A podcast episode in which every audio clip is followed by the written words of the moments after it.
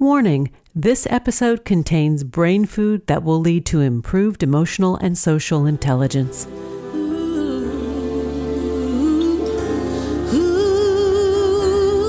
Hello, and welcome to our new short format servings of consciously prepared brain food designed to improve your mental fitness.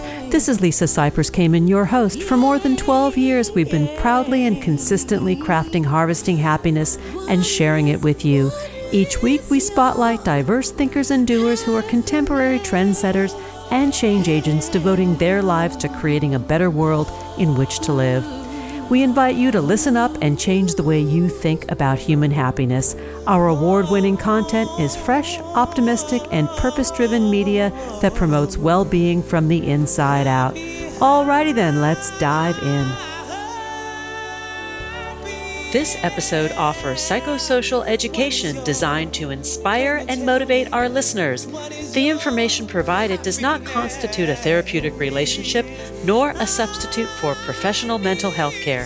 If you are experiencing a mental health crisis, call 911, go to your nearest emergency room, or for listeners in the United States, text 988 for the National Suicide and Crisis Lifeline.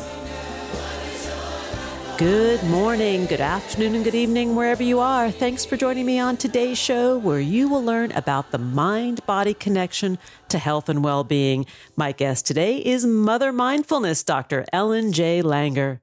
Dr. Ellen Langer is a professor of psychology at Harvard University. She is the recipient of four Distinguished Scientist Awards, a Guggenheim Fellowship, and the Liberty Science Genius Award. She has authored 12 books and hundreds of research articles, and her latest book is The Mindful Body. Dr. Langer, you are a friend of this show. We go back many, many years, and I am always happy to support any and everything that you do as mother mindfulness. Teach us, teach us today. Thank you, Lisa. It's nice to speak to you again. So, your latest book talks about the mind body connection and just how much influence we have over our own health and well being.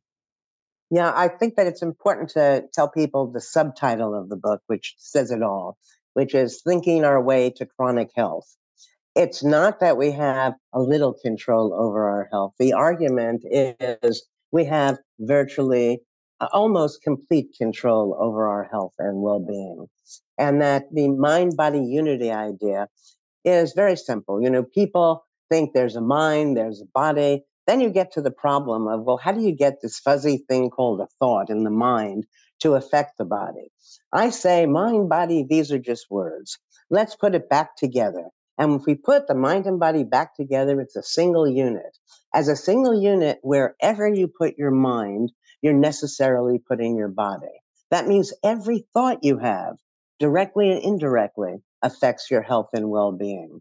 We have many, many studies testing this idea where what we do is we put the uh, mind in strange places and then take the measurements from the body. And over and over again, we're getting uh, very exciting results.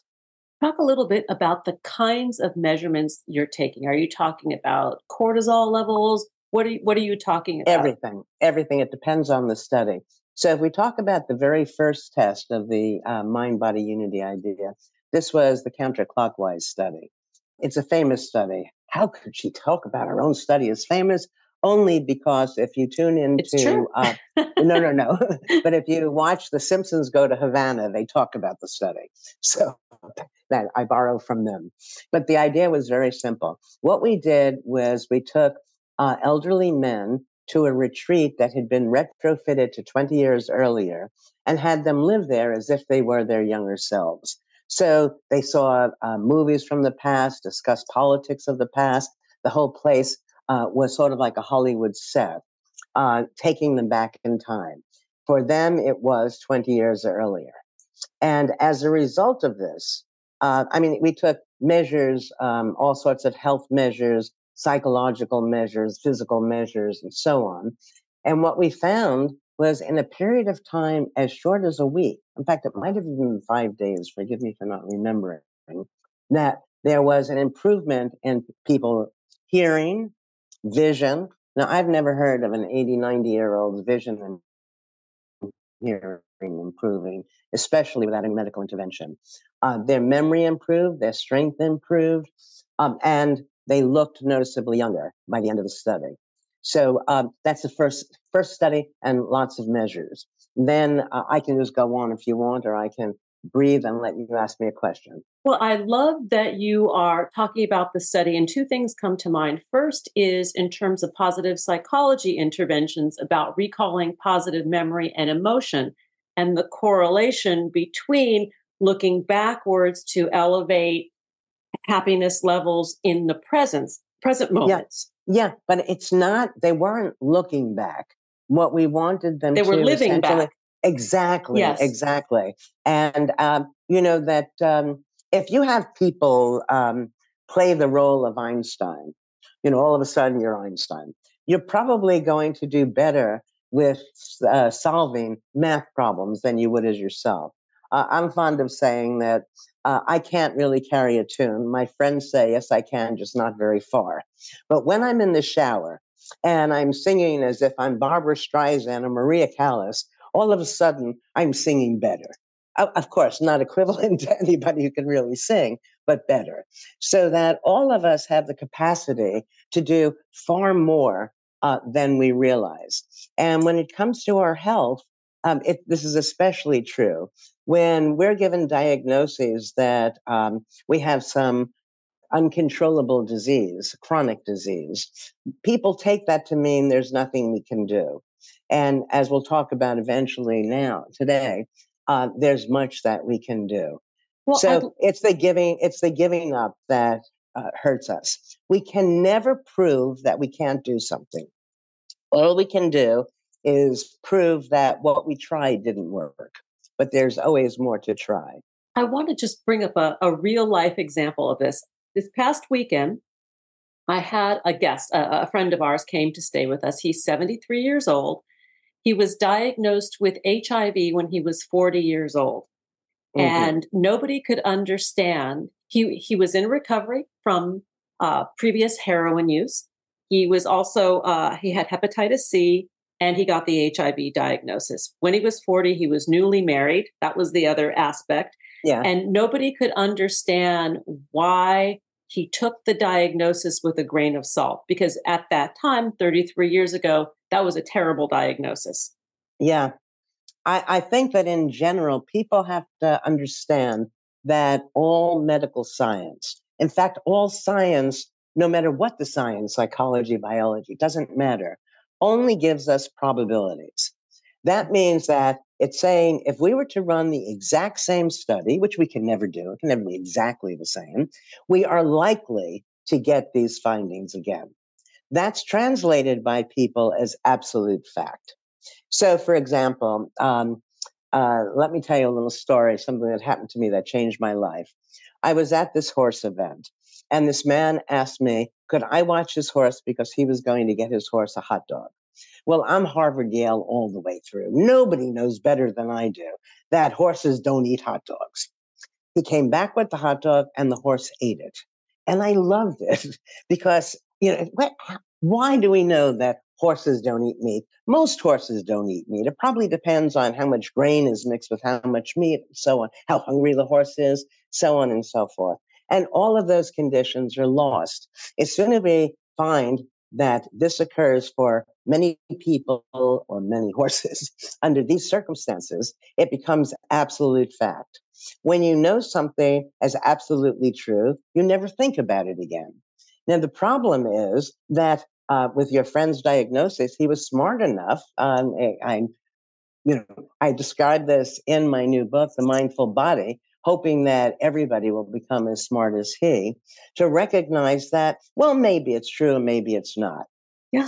And then you go about living your life. And uh, to me, you know, I think that if one were given a diagnosis, somebody tells you, which they never should, um, let's say that you have six months to live, that, and people then waste their time being miserably sad and depressed, what have you, uh, that you might want to ask yourself, if that's all the time I have, how can I get as much living in as possible? You know, and so even if you accept the diagnosis and you take that attitude and you're living fully, what will happen is uh, that you're more likely to extend your life no matter what illness you have. We have so many years of research showing that mindfulness, as we study it, um, is literally and figuratively enlivening. Well, I want to just you know give sort of the the the, the update of this guy. So he has this terrible diagnosis, and he goes about curing his Hep C. He then has mm-hmm. cirrhosis of the liver, and he's told that he needs a liver transplant. Once he cures the Hep C, he gets the liver transplant. He is so robust and healthy and alive and vibrant like he is a, a, a kind of a, a, medical miracle. And yeah. what he said was that he never let the, the diagnosis, all of these diagnoses, really penetrate his consciousness. They right. were just fa- facts. Exactly. And so, what I'm trying to put in people's heads is the realization that these diagnoses are maybes. Yes. They're not absolutes. Yes. And you respond differently to a maybe right? You know, that if you thought you couldn't do something, you wouldn't do it. If you thought maybe I can't do it, but maybe I can, then you do it. I mean, a, maybe world is a very different place. And too many of us are brought up with these mindless absolutes. Uh, so that, um, you know, if we go back to the mind body unity idea, where what we've done with many studies, I'll tell you one or two just to give people an idea. Please do. We love we love facts. Capable. We love science. Okay. um, well, let me, you know, let me start with uh, one of the most recent ones, which is kind of fun. Um, my graduate student Peter Aungle and I did this, where we in, inflict a minor wound. You know, they, it'd be more dramatic if it were a major wound, except I don't want to wound people, and the review board wouldn't let me, even if I wanted to. But uh, nevertheless, we give people a minor wound, and they're in front of a clock and unbeknownst to them, the clock is going twice as fast as real time, half as fast as real time, or real time. And the question we're asking is Will this wound heal based on perceived time, which is the clock time, or real time? And the answer is perceived time. That wow. if more time seems to you as if it's passed, the wound heals faster. The amount of control we have is extraordinary. You know, we have, when you asked about measures before, we did a study. I did the study with uh, Ali Crum um, many years ago when she was at Harvard, and um, she was my student. We took chambermaids, and we, chambermaids, we asked them how much exercise they get. And interestingly, they don't think they get very much exercise because they see exercise is what you do afterward, because that's what the Surgeon General tells them. And they're just too tired. And all we do is we take half of them and we teach them that their work is exercise. Very simple, that making the bed is like working on this machine at the gym and so on. So we take a ton of physical measures, psychological measures before we start. Now we have two groups one who is aware that their work is exercise, the other group um, who is oblivious to this. Uh, we check afterwards. Are they working any differently? Not as far as we can see. Are they eating any differently? Not as far as we could tell. However, those who now saw their workers exercise lost weight. There was a change in waist to hip ratio, body mass index, and their blood pressure came down. Wow. that is our huge. minds yeah our, our minds are um, extraordinary if only we thought to use them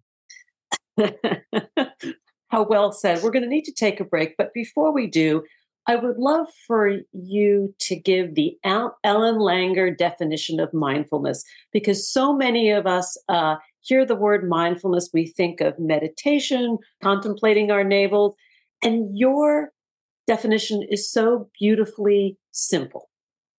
Yeah.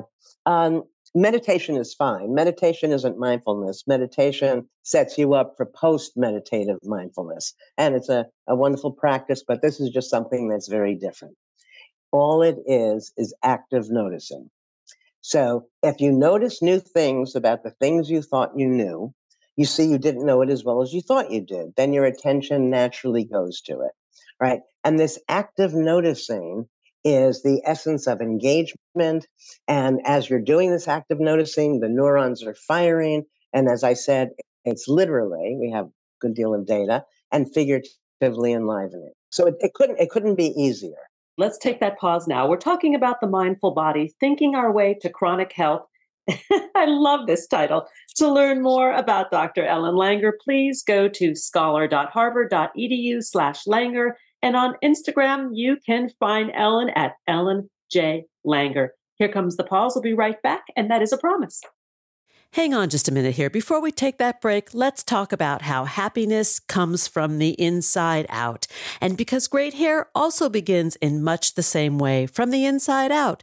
Nutrafol is the number one dermatologist recommended hair growth supplement that's clinically shown to improve visible thickness and strength.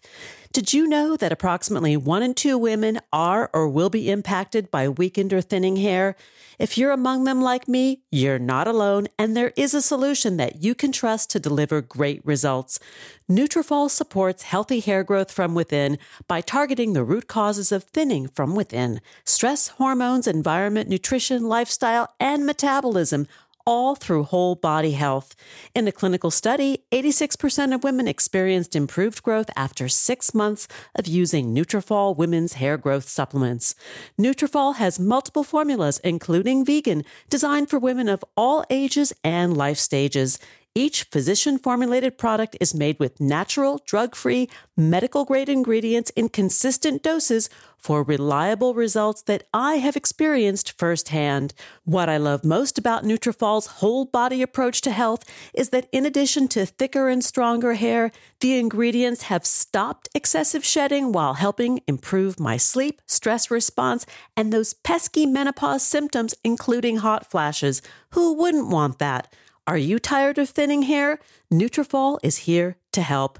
Visit Nutrafol.com and take their hair wellness quiz for a personalized plan that targets better hair growth through a whole body health approach. Join me and millions of others who are celebrating great hair days with Nutrafol.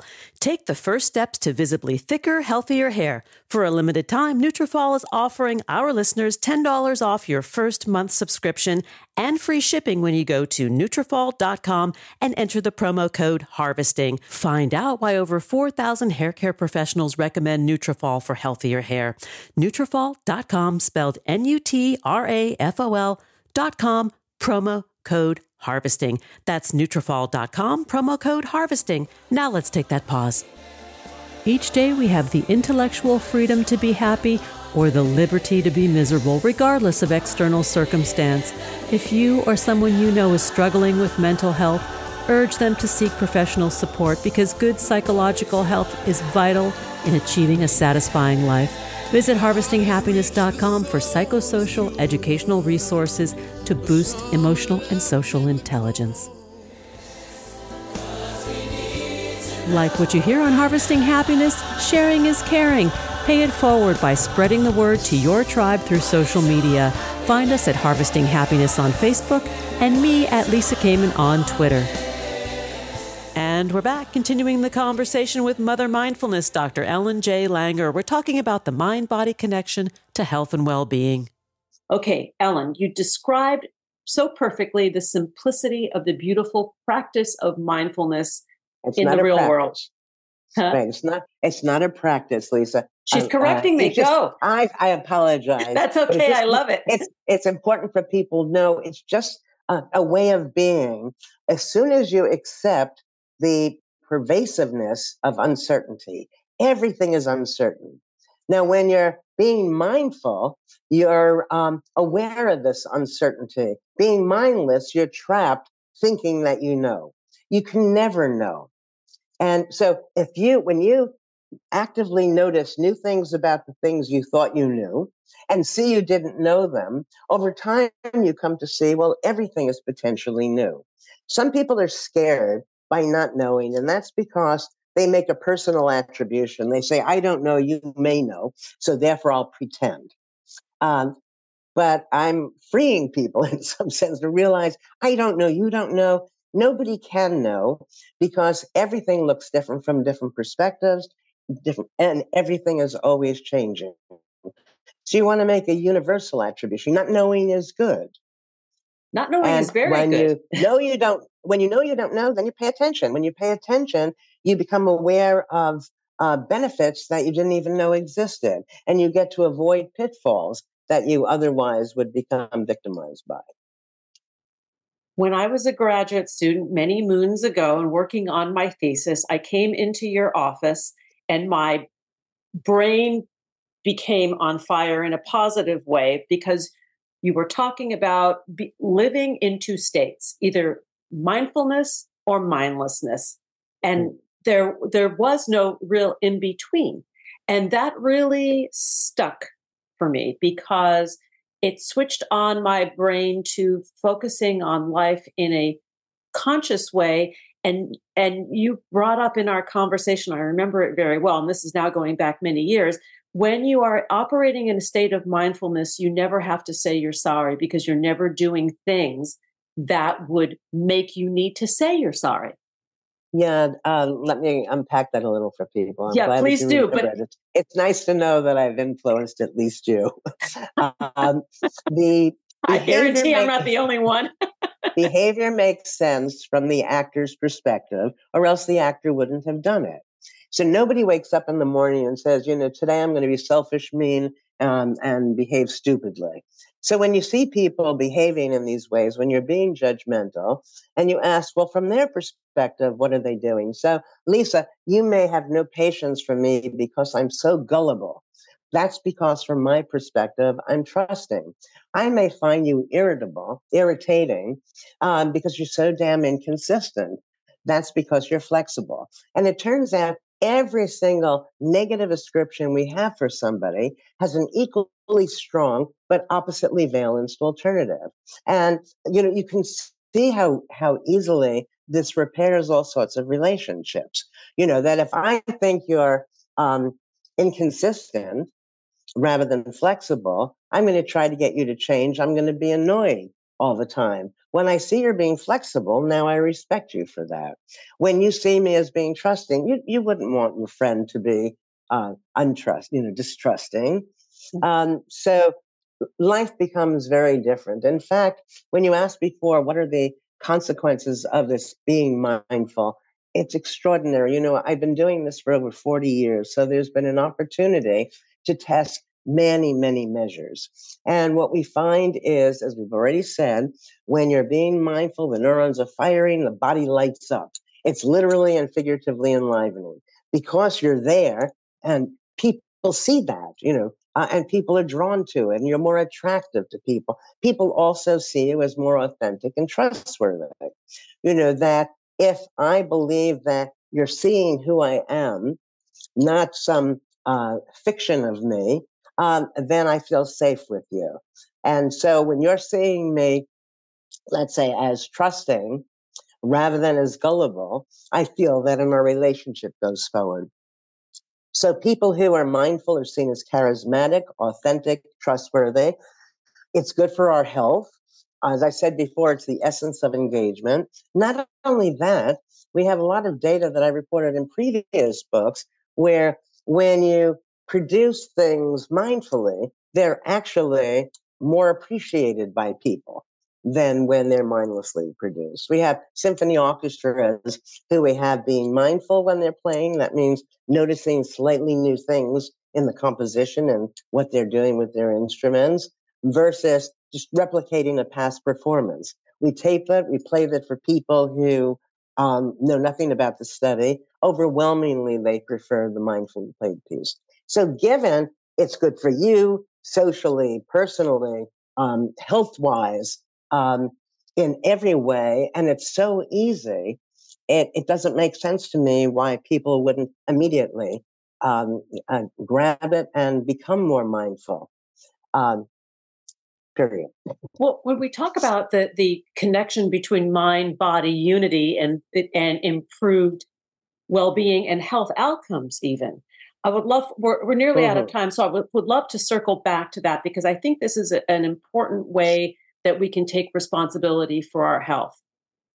Yeah. Simple. Um, okay. One of the things that we have data and wonderful studies by other people showing that placebos may be our best medicine. And so for me, the question is well, you know, if you get better with a placebo. If it's not the placebo that's making you better, obviously you're making yourself better. So, how can I help people? How can we do this more directly? And so we developed what uh, we call um, um, attention to variability treatment. Now, attention to variability is just um, a fancy way of saying being mindful. But when people have, let's say, a chronic diagnosis, a, a diagnosis of a chronic disorder, they assume it's going to stay the same or get worse. Nothing moves in only one direction. Sometimes you're a little better, sometimes you're a little worse, but people don't realize that. What we do is we call people periodically throughout the day um, and ask them about the symptom. Is it better or worse than before? And why?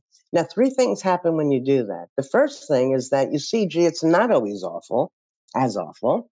Uh, so you feel better. Second, by searching for why is it better or different now from before, you're being mindful. And as we've said, that's good for your health. And third, you're more likely to find a solution if you're looking for one. Now, we've done this with big things multiple sclerosis, stroke, Parkinson's, chronic pain, um, and so on. And in each case, there's a, a great reduction in people's symptoms. The so now you might say, well, I said you can do this without anybody's help, but we're calling people. It's very simple. Most people have a smartphone. Set your smartphone to ring in an hour. When it rings, ask yourself, well, gee, how do I feel now? Is it better or worse than before and why? Then set it for two hours and 10 minutes, you know, and so on. And um, it's not easy, but uh, it suggests that, again, we have more control than we realize. And so all of the mind body unity studies and uh, the work on um, attention to symptom variability uh, makes me very confident that uh, we need to sit up and start taking care of ourselves, which doesn't mean we shouldn't go to the doctors. Um, it just means that we should be more than passive recipients of medical information. I love that. It, would it be safe to say that wherever we focus our attention is where we will find ourselves? Sure, why not? Because uh, uh, that's what I think about. I mean, that's what I tell clients all day. It's like wherever you focus that attention is where where you're going to end up being. Right? You can be in sort of the, the sure. positive soup or the negative soup. The choice yeah. becomes ours. Yes. What people need to realize is that the world is not divided into positive and negative, good or bad. These these are ideas that are in our heads, and so uh, people think that, you know, might say to you, you made me feel, nobody makes us feel anything. And people need to understand that our emotions are choices.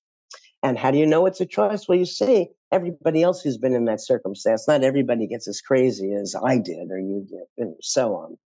Uh, so, what are the other people doing? And to experience an emotion, you have to have an understanding of the situation.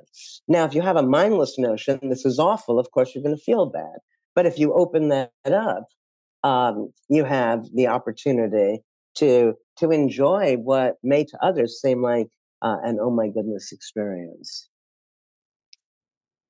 Come back anytime you want to come back and hang out with me, Dr. Ellen Langer. Please do so because I love these conversations and I love distilling mindfulness and the practice of positive emotion down to basic elements so they're digestible, usable, and actionable. And I love that's what I love about your work. Thank you, Lisa. It's always nice talking to you. Yes. To learn more about Dr. Ellen J. Langer and her book, The Mindful Body Thinking Our Way to Chronic Health, please Google her. She wants you to go out on the internet and be curious. Google her, you'll find her all over the place. Thank you, Ellen. Thank you. Thanks for joining us on Harvesting Happiness today. This is Lisa Cypers Kamen on behalf of my guest, Dr. Ellen J. Langer, wishing you kind thoughts, kinder words, and the kindest of actions. Until next time, remember happiness is an inside job. Happiness is your inside job. Please go out and rock your day and remember to be kind to one another. Keep harvesting your own happiness anytime and anywhere from the comfort of wherever you are. Subscribe, listen, and share hundreds of downloadable episodes from our mental muscle toning libraries at harvestinghappinesstalkradio.com, toginet.com, iTunes, Google Play, Amazon, Spotify, or wherever you get your podcasts. To learn more about my global consulting services, please visit harvestinghappiness.com. Spread more joy by liking us on Facebook at Harvesting Happiness and following me on Twitter at Lisa Kamen. Harvesting Happiness is produced by me, Lisa Cypers Kamen, Andrea Mungeli, Robin Boyd, Andrea Daly, and the awesome team at Podfly Productions, including Eric Begay, Kimberly Beck, and Alec Gus, in collaboration with TogiNet Radio, KBUU, RadioMalibu.net, and is available on PRX, the Public Radio Exchange.